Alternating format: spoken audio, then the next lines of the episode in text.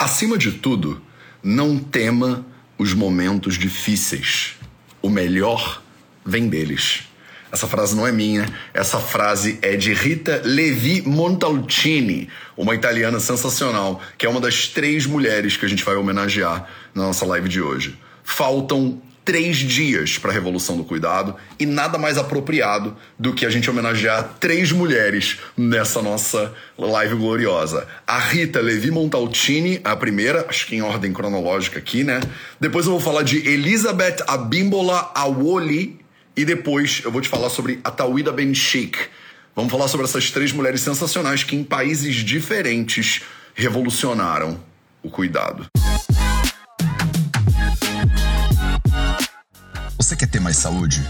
Gente, não tem segredo. É trabalho, disciplina e perseverança todo santo dia. Esse é o Projeto 0800. Salve, salve, família Vida Veda. Projeto 0800 no ar. Faltam três. Você tá sentindo? Você tá sentindo a despedida? É bom, né? É bom se despedir aos poucos quando a gente sabe, né, que um ciclo tá se fechando, em vez de ser uma coisa meio abrupta, né? Meio do nada. Então vamos que vamos. E eu vou tentar não me alongar muito, mas, né, eu não me responsabilizo. Senta aí em volta da fogueira. E se você tá acompanhando, né, esses 15 dias de preparação para a Revolução do Cuidado, manda aí o seu foguinho nos comentários agora. Manda o seu foguinho. Senta em volta da fogueira, manda o seu foguinho e vamos começar. Vamos começar como a gente adora começar, né? Com histórias. Então, eu vou começar te falando da Rita Levi-Montalcini. Ela ganhou o Prêmio Nobel de Fisiologia e Medicina em 1986. E eu também vou te falar dessas outras 2 mulheres, né? Uma nigeriana e uma tunisiana, daqui a pouquinho, né? Então, primeiro, vamos falar dessa neurobióloga italiana do Instituto de Biologia da Célula, né? Do CNR, nascida em Turim e naturalizada estadunidense, né? Pesquisadora de fatores de crescimento, que ganhou o Prêmio Nobel de Fisiologia e de Medicina, né? Fisiologia ou Medicina, em 1986. Ela ganhou o Prêmio Nobel, que é um dos prêmios mais... como é que a gente fala isso? Renomados, né? Do mundo em termos de ciências, pelas descobertas dos fatores de crescimento, né? Esses estudos foram iniciados lá em 1952 com a cultura de células de tumores em ratos, juntamente com o Stanley Cohen, né, na Vanderbilt University School of Medicine, em Nashville, no Tennessee, nos Estados Unidos. Ela é filha do engenheiro eletricista e matemático... Filha do engenheiro eletricista e matemático Adamo Levi... e da pintora Adele Montalcini... Né? Eu espero que seja Montalcini e não Montalcini... porque eu não sei... eu não parlo italiano... ela se graduou em medicina em 1936... Né? Ainda em 1936... lá no início do século passado... ela tinha feito matrícula... para uma especialização em neurologia e psiquiatria... Só que Rita Montalcini, né, deu até um eco aqui, né? Rita Montalcini, ela estava viva na época da Itália de Mussolini, aquele fofinho desgraciato, né, daquele Mussolini, que em 1938 publicou o Manifesto per la difesa della razza, o Manifesto pela Defesa da Raça. Sim, meus amores, a gente estava vivendo aquele momento conturbado, né, na história europeia, onde tinha o Bigodinho de um lado e o Mussolini do outro, sem mencionar outras pessoas bizarras que defendiam coisas bizonhas, como, por exemplo, o Manifesto per la difesa della razza, que continha 10 artigos que faziam defesa da existência de diversas raças, né? O que dava base pra gente falar sobre superioridade, né? Inclusive de umas raças em relação às outras. Uma dessas raças que era listada lá no manifesto do Mussolini era a raça ariana. Olha que legal. E como isso deu bom, né? Como isso foi bom pra maioria dos seres humanos. Que beleza. O pensamento, né? Totalmente equivocado à época, falava dessa existência de raças, né? Diferentes. E raças que eram melhores, mais habilitadas, mais inteligentes. E outras raças que eram inferiores e não sei o que lá. Que até hoje ecoa, inclusive, né, na nossa sociedade. Quase 100 anos depois, ainda tem uma galera que usa essa terminologia horrorosa, né, para falar dos seres humanos. E aí, né, como tem raças diferentes, como essas raças diferentes tem algumas que são melhores, outras são piores, a ariana sendo, né, a mais legal de todas, isso por consequência gerava uma série de leis, né, que proibiam cidadãos italianos não arianos de realizarem pesquisas em estudos científicos. Então, os arianos, os não arianos italianos, eles, como eram cidadãos, né, inferiores, eles não podiam fazer pesquisas em estudos científicos. E aí, nossa heroína, nossa primeira heroína do dia, que é a Rita Levi-Montalcini, ela tinha descendência judia, ela tinha ascendência judia. Então, ela continuou as suas pesquisas no quarto dela, por conta própria. Tá ressoando aqui? Você que tá me acompanhando ao longo desses últimos dias todos, né? Já foram 12 dias de histórias de mulheres sensacionais aqui pra você no 0800. Você tá... Pegou já, né? O que temos em comum aqui, né? A sociedade maledeta não deixava a Rita Montalcini fazer as pesquisas dela. Rita Montalcini foi lá e fez mesmo assim. Então, fecha a porta do meu quarto aí que eu vou fazer esse troço de qualquer forma, né? Ela utilizava os artigos de Victor Hamburger como inspiração e base para seus experimentos e conduziu pesquisas a respeito do desenvolvimento das células nervosas, né, em embriões de galinha, e posteriormente publicou a respeito, né, desse estudo falando de fontes de construções nervosas. Tipo gênias, né? Tipo uma mulher gênia, né? E nos anos de 41 a 43, anos horrorosos, inclusive também na Europa, para você estar conduzindo, né, pesquisas científicas, ou para você ser judia para início de conversa, a pesquisadora passou por dois momentos de grande movimentação. Inicialmente com o bombardeio de Turim, a gente estava na Segunda Guerra Mundial, não sei se você, né, se localizou já. A gente estava na Segunda Guerra Mundial. Então ela passou pelo bombardeio de Turim, no qual ela precisou se mudar para o interior da sua cidade e construiu sozinha, mais uma vez, um pequeno laboratório, né? Vai, tenta parar uma nerd dessas, só tenta parar. A camisa está toda desgrenhada hoje. Esse laboratório não durou muito, porque em 1943 aconteceu a invasão alemã na Itália e a Rita foi obrigada a fugir para Florença, para Firenze, que é uma cidade muito linda, inclusive, onde ela ficou refugiada no subsolo até o fim da Segunda Guerra Mundial, quando, como médica, ela trabalhou no campo de refugiados, salvando vidas, né, por um ano. Essas mulheres, né?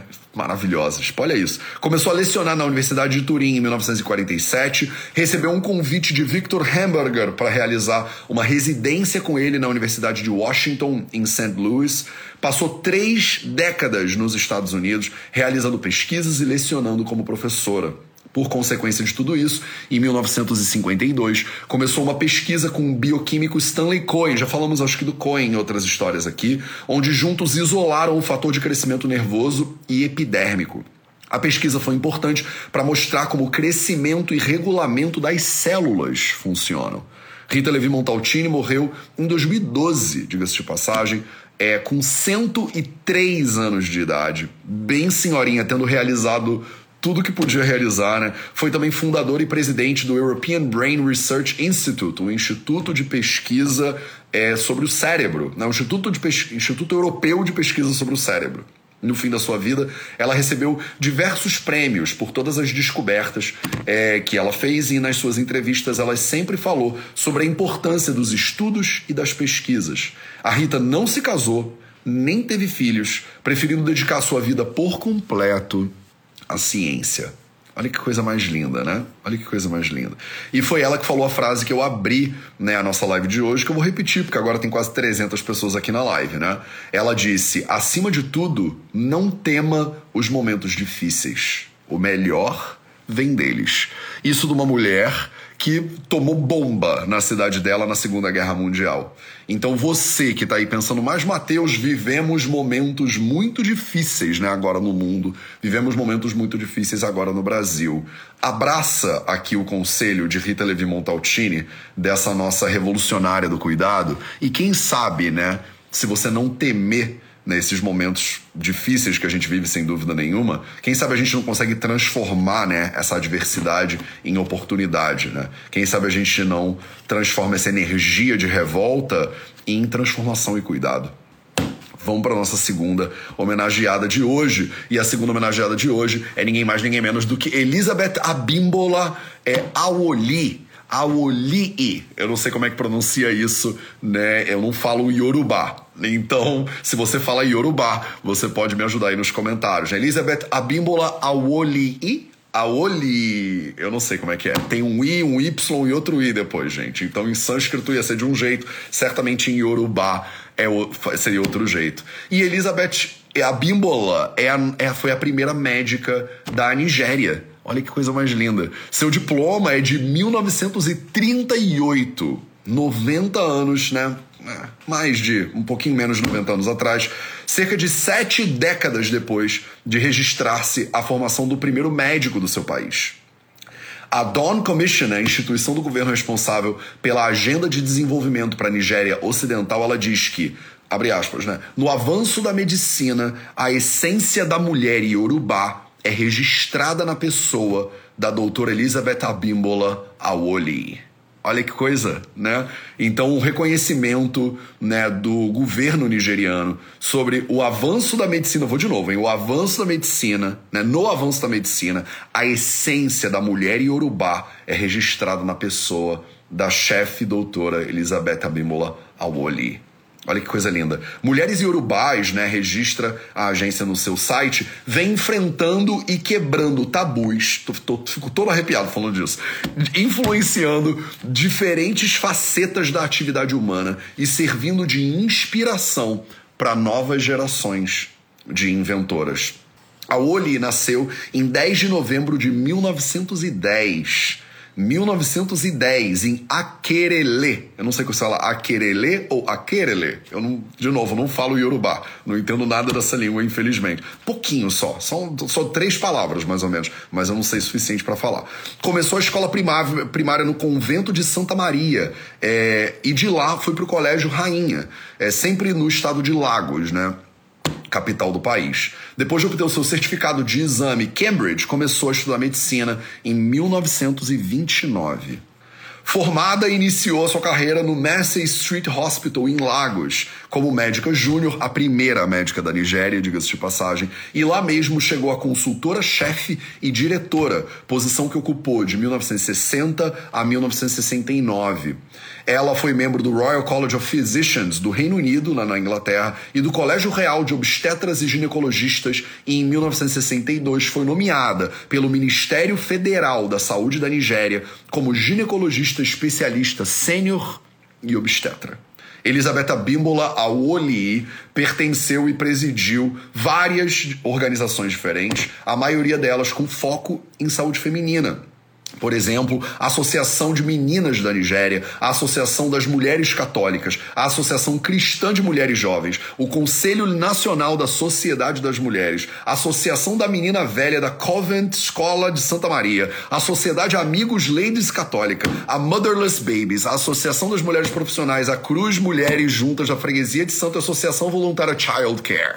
Tá bom pra você ou você quer mais? Né? Quantas horas tinha no dia dessa mulher maravilhosa, né? Entre os prêmios e títulos que ela conquistou, né, ela foi membro da mais excelente ordem do Império Britânico, a Aye Abiye, também do estado de Lagos, e o Ayalaje do Oyo Império, além da Nigerian National Honor, a escola, a oficial da ordem da República Federal. Quer dizer, a mulher mais condecorada impossível. Não foi só a primeira, percebe? Não é que só que ela ganhou o primeiro diploma de medicina. Ela ganhou o primeiro, ela conquistou o primeiro diploma de medicina e aplicou a sua energia para transformar a saúde no país dela, na Nigéria, e a sua influência, né, e o seu legado chegou até o Reino Unido, e o reconhecimento também foi até o Reino Unido.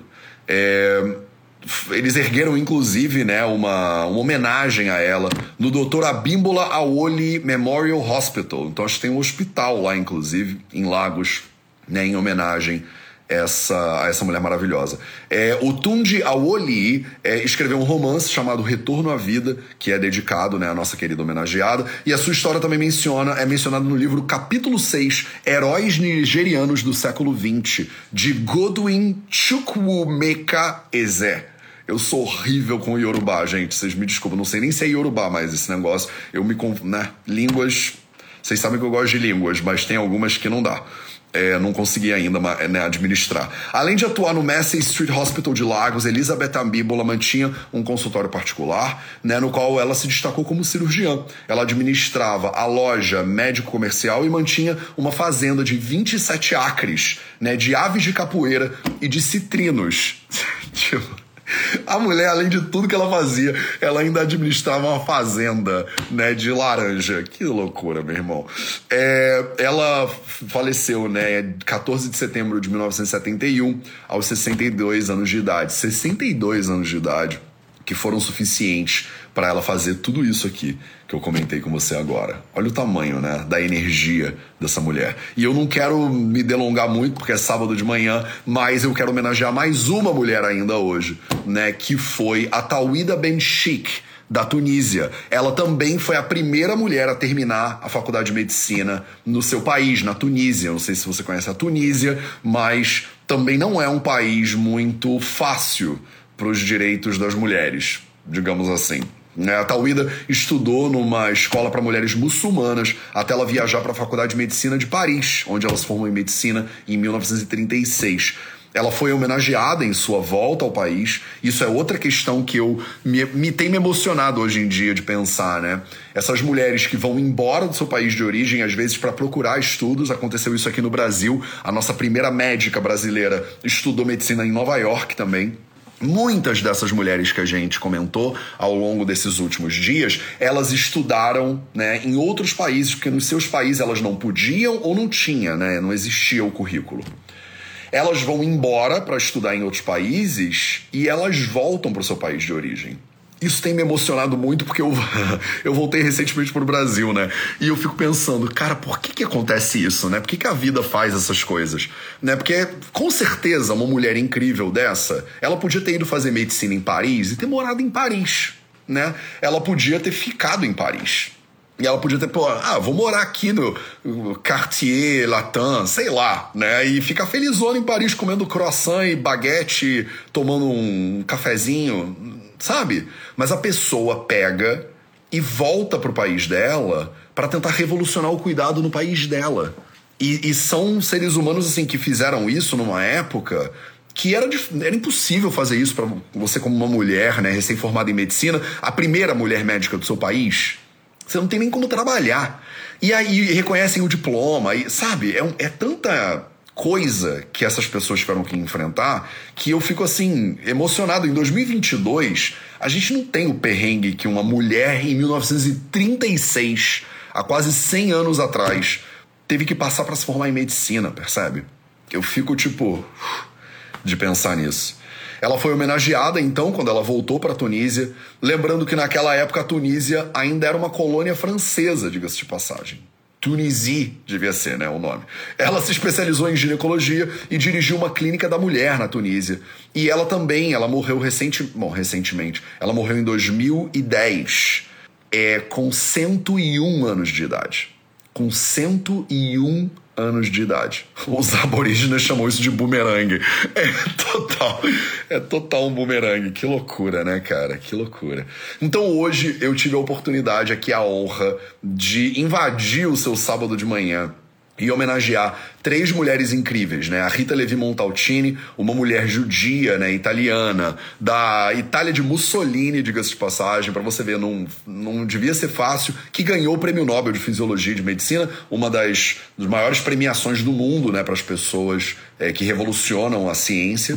A gente falou também de Elizabeth Abimbola Awoli, que foi a primeira médica nigeriana. E a gente também falou de Tawhida Ben Sheikh, que foi a primeira médica da Tunísia.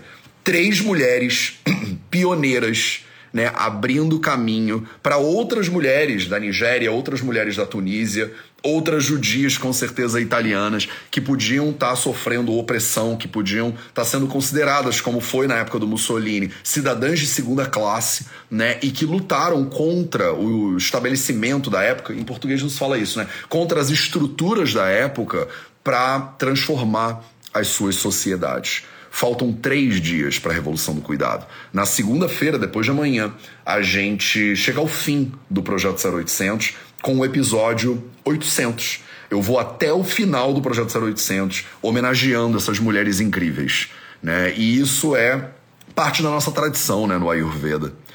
Eu tenho que tomar consciência o tempo inteiro de que a gente pisa, né, a gente cresce em cima dos ombros dos gigantes que vieram antes de nós. Então a gente faz isso muito na tradição védica. Eu tenho que ter consciência clara de quem são os meus gurus, de quem são as minhas professoras e professores, de quem são essas pessoas que me catapultam, né, para eu poder estar no lugar que eu tô agora. Então, honrar a nossa memória, né, honrar essas pessoas incríveis que lutaram, que suaram, que deram sangue, né, pra gente ter o que a gente tem nos dias de hoje, é a base, né, do conhecimento védico. Não tinha outra maneira da gente se encaminhar para o final de um projeto tão glorioso como esse, que durou 800 episódios, 800 dias, que eu vim aqui às 8 horas da manhã, de países diferentes, do mundo inteiro, inclusive. Eu levei você comigo para todo lado. Esses episódios estão no YouTube do Vida Veda, diga-se de passagem. E fico até um pouco emocionado de pensar nisso tudo.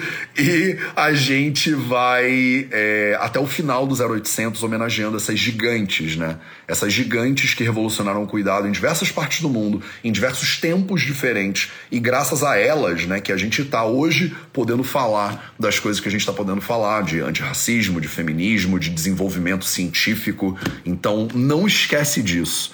Você cresce em cima dos ombros dos gigantes que vieram antes de você. Tem muita gente por aí achando que está inventando a roda. Você não inventa nada. A beleza do ser humano, inclusive, é essa. É que a gente compartilha e a gente meio que se lembra. A gente transfere conhecimento. A maioria dos animais não consegue fazer isso. O ser humano consegue. A gente consegue passar, né, conhecimento de uma geração para a próxima geração. E a próxima geração, ela já começa desse lugar. É como se fosse uma corrida de bastão, né, uma corrida de revezamento. Você não começa do zero em termos de conhecimento. Você começa em cima dos ombros dessas gigantes que vieram antes de você. Um beijo pra você, um excelente sábado e amanhã, domingo de manhã, eu tô de volta às 8 da manhã, sim, pra invadir o seu domingo e te trazer mais uma história sensacional de mais algumas mulheres que a gente precisa homenagear antes do final do Projeto 0800. Um excelente dia pra você, um beijo e a gente se vê de novo amanhã.